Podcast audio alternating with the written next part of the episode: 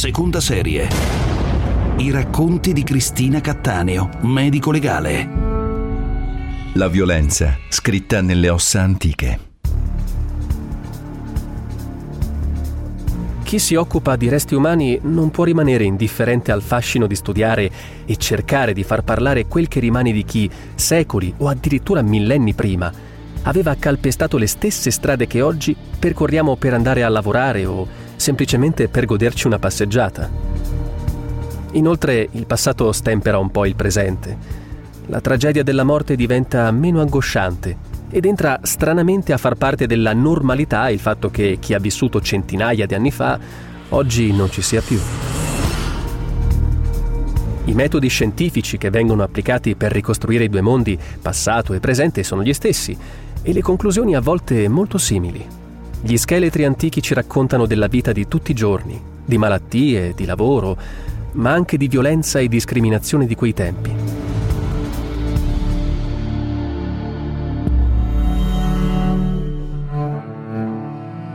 Mi ricordo che eh, qualche anno fa a Milano c'erano delle, degli scavi molto grossi in piazza Sant'Ambrogio. Si trovò una, una grossa necropoli. Uno di questi dei morti che venne trovato, dei, degli scheletri che venne, che venne riportato alla luce, era lo scheletro di un ragazzo molto giovane, 17-18 anni, che si trovava in una tomba molto povera, era una tomba medievale. Una volta ricostruito lo scheletro si è visto proprio che c'erano delle lesioni, due fratture perfettamente simmetriche sulle gambe, due fratture perfettamente simmetriche sugli avambracci e eh, il segno di una punta che era entrata in addome a colpire una vertebra e il segno di decapitazione e eh, ricostruendo il tutto ci siamo resi conto di avere davanti una vittima di tortura. In epoca medievale in particolare molto probabilmente si trattava di, eh, della ruota, cioè di quando li legavano sulla ruota, li picchiavano, poi li infilzavano con una spada e li decapitavano. E la cosa incredibile ai nostri occhi era che nella stanza di fianco, negli ambulatori sopra nell'istituto di medicina legale, in, negli stessi giorni visitavamo, come facciamo ancora adesso, le vittime viventi di tortura, le vittime che ovviamente sono sopravvissute, che arrivano qui, richiedono asilo, noi le visitiamo e, e però riportano segni non mortali ma molto molto simili, fratture, tagli, eh, orecchi amputati ed è incredibile la, la somiglianza di come queste modalità di violenza si, si ripetono, si ripetono sempre. E questo ci ha fatto venire in mente di buttarci in un'avventura, un'avventura che si chiama Miantropo, Milano Antropologia, cioè cercare di leggere la storia della città di Milano eh, su duemila anni in questa chiave, non soltanto capendo chi erano, come cambiavano le loro facce, la statura, cosa mangiavano, di che malattie soffrivano, ma anche qual era la violenza e come si presentava la violenza nel passato. E Milano ha contrariamente a quanto si pensi, una ricchezza archeologica enorme, fatta di molti siti archeologici e di molte necropoli che hanno fatto sì che abbiamo potuto intraprendere questa avventura. Fabrizio Slavazzi, professore di archeologia romana presso il Dipartimento di Beni Culturali e Ambientali dell'Università degli Studi di Milano la città di Milano ha una storia urbana lunga e complessa, eh, spesso con dei ruoli eh, di primo piano. Cosa vediamo adesso della città romana? Il più clamoroso che è ricordato in tutta la storia della città è il complesso delle colonne di San Lorenzo, quasi certamente un tempio di cui si sono recuperate appunto le colonne per valorizzare la parte antistante la Basilica di San Lorenzo. Invece un monumento che è nella posizione originaria, anche se ridotto eh, a livello delle fondazioni, è l'area di Via Brisa eh, dove si trova una parte del Palazzo Imperiale eh, di quando Milano ha ricoperto il ruolo di sede imperiale, cioè è diventata una delle più importanti città dell'impero romano con la corte dell'imperatore che risiedeva eh, appunto a Milano. Ci sono poi resti del foro cioè della piazza principale della città romana che possiamo vedere sotto la biblioteca ambrosiana. Eh, i resti del teatro, cioè del più importante edificio di spettacoli nel centro della città che si trovano sotto l'edificio della Borsa, resti dell'anfiteatro che si trovano vicino a Via De Amicis, poi dobbiamo anche aggiungere le necropoli che si disponevano intorno alla città lungo le principali strade che appunto uscivano eh, da Milano Quindi sono molte le necropoli a Milano e queste ci forniscono eh, tantissimi, addirittura migliaia di scheletri. Ed è proprio la collaborazione con la soprintendenza archeologica, collaborando con loro, con la regione, eh, abbiamo potuto creare una collezione di questi 6.000 scheletri, per ora sono 6.000, ma sicuramente si arricchirà eh, man mano che si va avanti con gli scavi in città e abbiamo voluto proprio capire se, eh, senza andare a disturbare filosofi come Foucault, ma se eh, neuropsicologi moderni come Steven Pinker, che ha scritto un libro bellissimo sul declino della violenza, in cui tutti osannano il fatto che al giorno d'oggi c'è molta meno violenza, tutto va per il meglio e, e l'uomo sta migliorando, ma è proprio così? Mm, ci sono delle fonti storiche, ma le fonti storiche ci raccontano effettivamente la verità? Eh, molti non sarebbero d'accordo. E infatti la nostra idea è proprio quella di andare a vedere che cosa ci raccontano gli scheletri a proposito della discriminazione, della violenza. E studiando, iniziando a studiare eh, gli scheletri, per esempio, eh, romani di Milano, abbiamo visto che rispetto a quelli medievali notavamo che nell'epoca repubblicana, nella prima epoca imperiale, le donne e i bambini hanno dei segni non soltanto di violenza diretta, ma anche di malnutrizione. E quindi rispetto agli uomini e quindi c'è da pensare che forse eh, in epoca romana forse le donne e, e i bambini erano discriminati rispetto a un'epoca medievale successiva, noi pensiamo al Medioevo come qualcosa di sempre così buio, gli scheletri invece ci raccontano che qui eh, bambini e donne stavano un po' meglio, quindi chiaramente questi sono dati preliminari, tutto da accertare, ma è molto interessante vedere come lo scheletro possa confermare o confutare ciò che gli storici da centinaia di anni ci raccontano. Naturalmente i soggetti vulnerabili e i soggetti deboli in una società come quella romana sono coloro che sono ai margini della struttura sociale, eh, in una società che è molto strutturata, dove il centro della società è rappresentato dal eh, soggetto maschio, adulto, cittadino a tutti gli effetti, che gode di tutti i diritti politici e sociali. Quindi tutte le figure diverse da, questo, da questa figura centrale sono potenzialmente eh, deboli. Tra queste figure dobbiamo ricordare i minori, quindi bambini e ragazzi,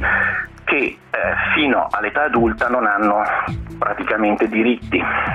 anche le donne sono in una posizione eh, di secondo piano da questo punto di vista perché non sono dei cittadini eh, a tutti gli effetti, non sono dei soggetti che possono compiere degli atti legali, hanno sempre bisogno di una figura di maschio adulto della famiglia, che sia il marito, che sia il padre, che sia un fratello, per poter compiere degli atti legali. Gli schiavi naturalmente sono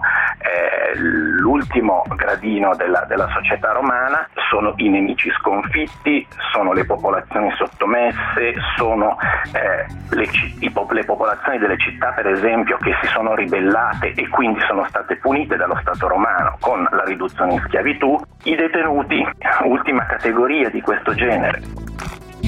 la società romana a noi forse appare eh, una società ingiusta e sbagliata, però va letta nel suo tempo. Ricordiamoci anche che certe situazioni a cui ho accennato esistono ancora oggi nella nostra società. La società romana è una società con una fortissima mobilità sociale e questo è un aspetto molto positivo, cioè, ci si può spostare dalle classi inferiori alle classi superiori. Ma torniamo alle donne, come tutti anche le donne morivano di morte violenta, potevano morire avvelenate e quindi vediamo che sono spesso eh, vittime anche eh, in epoche più tarde. Eh, a questo proposito Invece gli archivi a volte ci raccontano, quindi la storia documentale ci racconta delle storie molto dettagliate, molto simili a quelle dei giorni nostri, ad esempio dei casi che oggi chiameremmo di femminicidio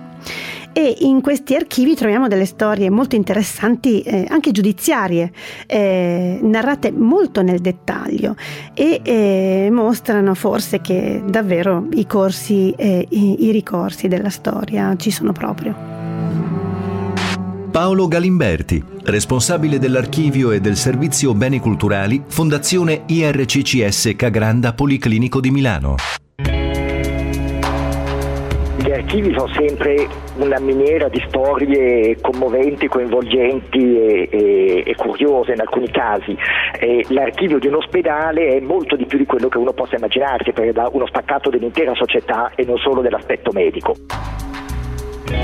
mi sono imbattuto in, in, questi anni in una storia appassionante che sto cercando di approfondire eh, così dal punto di vista storico con un po' di, di ricerche e di approfondimenti che invece è ancora più remota, eh, siamo nel 1657, è un fattaccio di cronaca che mh, aveva fatto scalpore a Milano, in questo caso la documentazione, documentazione processuale di un avvocato che per via poi ereditaria una nipote nell'Ottocento lascia i propri beni all'ospedale, arrivano anche delle carte di famiglia. Eh, il fattaccio coinvolge tal Giustina Riva, maritata Caravaggio, abitava eh, in quello che adesso è Palazzo Mediobanca, quindi è una storia molto milanese, molto, molto in centro, eh, che è rimasta vedova, si risposa con un capitano spagnolo tal Filippo Leizaldi arrivato a un certo punto, insomma, immagino ricca matrona, persona benestante, eh, il, il, fa, testamento, eh, fa testamento prevedendo che eh, i beni sarebbero passati alla sorella, sorella di, di, seconde nozze di sua madre, con l'usufrutto al marito eh, Don Filippo Leizaldi. In caso di delitto in cui qualcuno fosse stato coinvolto, i beni sarebbero andati all'ospedale, il che giustifica anche perché trovo queste carte nel nostro archivio. Il testamento prevede una clausola appunto per cui se il marito fosse stato ucciso per entrare prima del tempo in possesso dell'eredità, i beni sarebbero andati ad altri. Mica che una notte di dicembre del 1657 è il marito che ammazza lei. Eh, prima cerca di avvelenarla, così dicono i testimoni, tenendo un veleno già da giorni preparato con del vino, poi a colpi di spada e la finisce a colpi di attizzatoio del caminetto, una cosa violentissima verrà poi processato e viene finalmente condannato ad andare in guerra col Portogallo, 400 scudi di, di ammenda e eh, ce ne si libera in questa maniera. Logica, spazio, tempo. Modul Block, l'evoluzione del magazzino. Vi presenta L'estate sta finendo, ma il mondo non si è mai fermato e noi di Nessun Luogo Lontano stiamo ricaricando le batterie per ripartire al massimo, con una nuova stagione per raccontarvi la grande attualità internazionale. Sono Giampaolo Musumeci e vi aspetto dal 31 agosto tutti i giorni alle 16 con storie, analisi e grandi ospiti per dimostrarvi che nessun luogo è lontano. Naturalmente qui, su Radio 24. Corpi, seconda serie. La violenza, scritta nelle ossa antiche. Gli ultimi due o tre anni eh, sono stati per l'antropologia a Milano un, un, periodo davvero pieno di emozioni, di sorprese. Eh, I lavori della metropolitana, che sono stati un disturbo per quasi tutti, per noi hanno riportato alla luce, ci hanno regalato una grande parte della nostra storia. Piazza San Vittore, Piazza Sant'Ambrogio hanno diventate delle distese di scheletri che giorno dopo giorno, man mano che gli scavi procedevano, svelavano delle, raccontavano delle cose toccanti. Dalla bambina di tre anni eh, di epoca romana, sepolta eh, in un'anfora eh, con la sua collanina di perline azzurre, ricco cavaliere gotico, probabilmente un omone molto alto, nella sua eh, tomba che era tappezzata di mandibole di cavallo, quindi ricchi, poveri, zoppi, eh, malati di tubercolosi e ovviamente ancora eh, vittime di violenza, eh, addirittura con dei segni eh, di più eh, episodi di violenza. C'era un uomo in particolare di epoca romana che eh, aveva eh, tantissimi calli ossi sul cranio, a segno probabilmente di, di botte o di spadate, eh, che era sopravvissuto a, a, a molti episodi, eh, ma la stoccata finale, che probabilmente è stata la causa di morte, gli venne data da una spada che ha portato via addirittura una parte della, della fronte, ma forse la violenza per questo signore in particolare era un mestiere. Il 2018 fu anche l'anno in cui eh, abbiamo fatto questa meravigliosa esperienza nella Basilica di Sant'Ambrogio. E da giovane ragazza vedevo sempre gli scheletri, i tre, eh, quelli di Ambrogio in centro e Gervaso e Protaso ai lati nella cripta e pensavo quanto sarebbe stato interessante studiarli. E quel momento arrivò. Carlo Capponi, responsabile ufficio diocesano beni culturali questa attenzione è nata sulla ricognizione delle, dei tre corpi di Gervaso, Protaso e Ambrogio, è nata da un allarme lanciato da una persona su un possibile deterioramento dei tre scheletri. Perché mai l'ufficio diocesano per i beni culturali si debba interessare di scheletri? Perché sono ascrivibili anch'essi alla categoria dei beni culturali. Perché beni culturali? Perché sono testimonianze di una cultura del tempo eh, che ci è arrivata in maniera significativa perché grazie alla presenza di Ambrogio e dei due santi martiri la Basilica di Sant'Ambrogio è arrivata dopo 1600 anni e più pressoché nelle misure, nelle proporzioni che lo stesso Ambrogio nel IV secolo costruì e volle. Pertanto per la storia della diocesi di Milano eh, la presenza di, di, questi tre santi, non so se è un di più, un di meno, un parallelo, qualcosa, comunque rivestono certamente, oltre un aspetto di fede che spetta ad altri disquisire, discutere, un aspetto di forte testimonianza, di un'importanza della testimonianza come bene culturale con la testimonianza di una socialità che ha costruito una storia e che dal IV secolo è giunta fino a noi in maniera continuativa, pur nelle aggiunte nelle trasformazioni che giustamente la storia ci permette di vivere e ci aiuta a, a mantenere, a stimolare. Grazie a questa preoccupazione abbiamo trasferito il Labanov, il nostro laboratorio in cripta, per quattro mesi. E insieme a tanti colleghi dell'università, della statale, tra chimici e fisici molto esperti, ma anche insieme ad altri storici eh, di altre università eh, e con eh, le monache eh, benedettine dell'isola di San Giulio che erano fantastiche nel restauro dei paramenti, in un lavoro meticolosissimo. E qui abbiamo cercato di capire cosa avevano da dire queste ossa. Carlo Faccendini, abate della Basilica di Sant'Ambrogio abbiamo deciso appunto di fare un'indagine e, di farla seriamente. Abbiamo consegnato i nostri santi, eh, le, le loro ossa a questa equipe.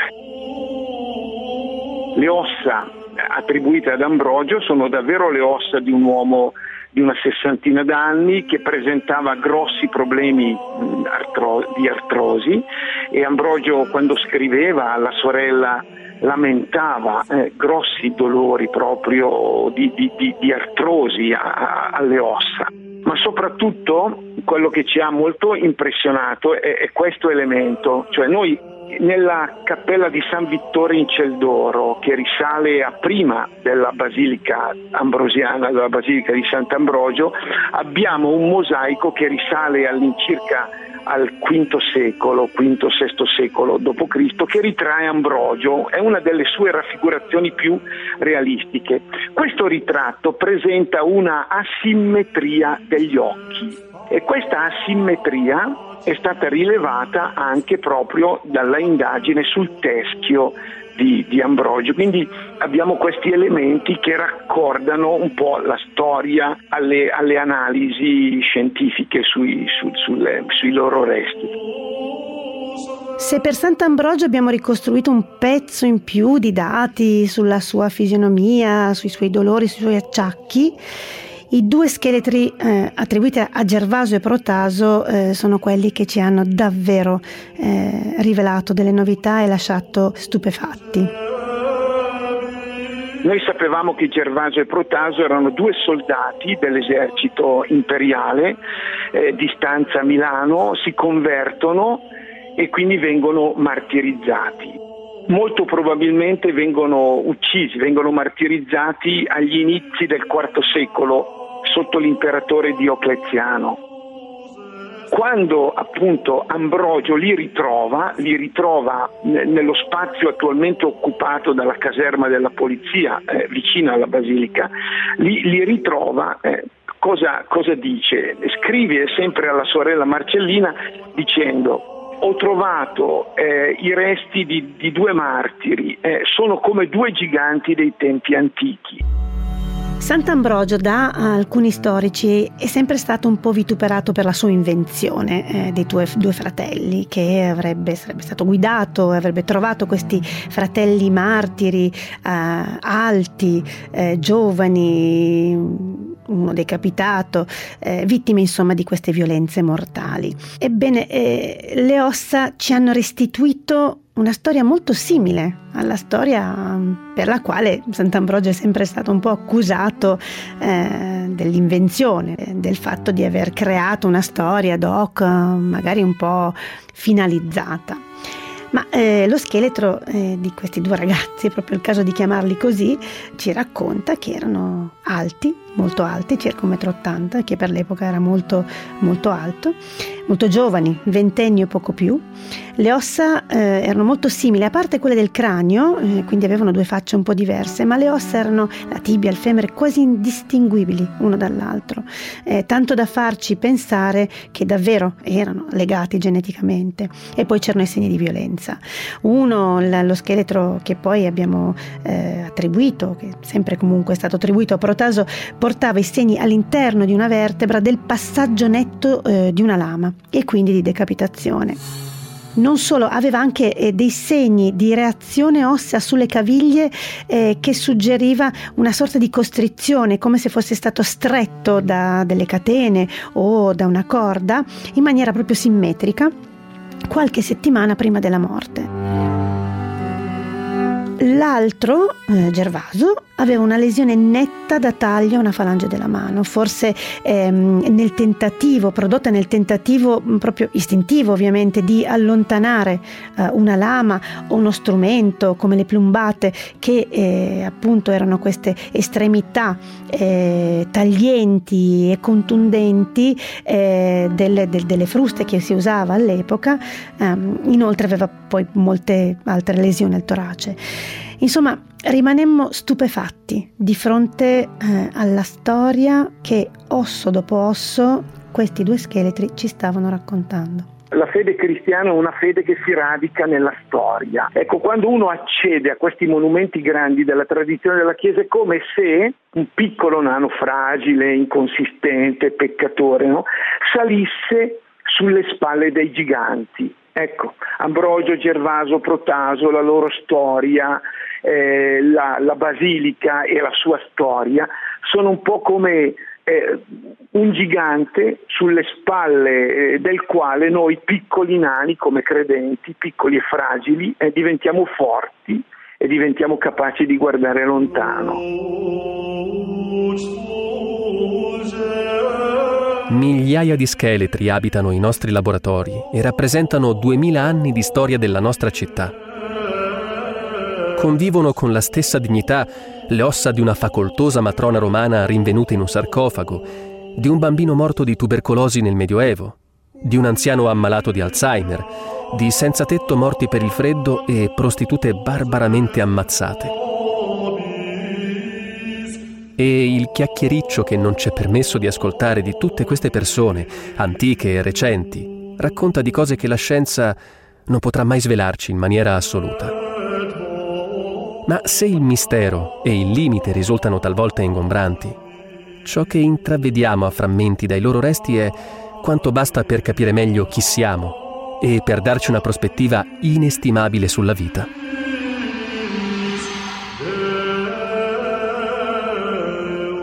Letture tratte dai libri Corpi, scheletri e delitti e Naufraghi senza volto di Cristina Cattaneo, Raffaello Cortina editore. Corpi, seconda serie. È un programma di Cristina Cattaneo, ideato da Gianluca Nicoletti, regia Paolo Corleoni, a cura di Fabrizio Intonti.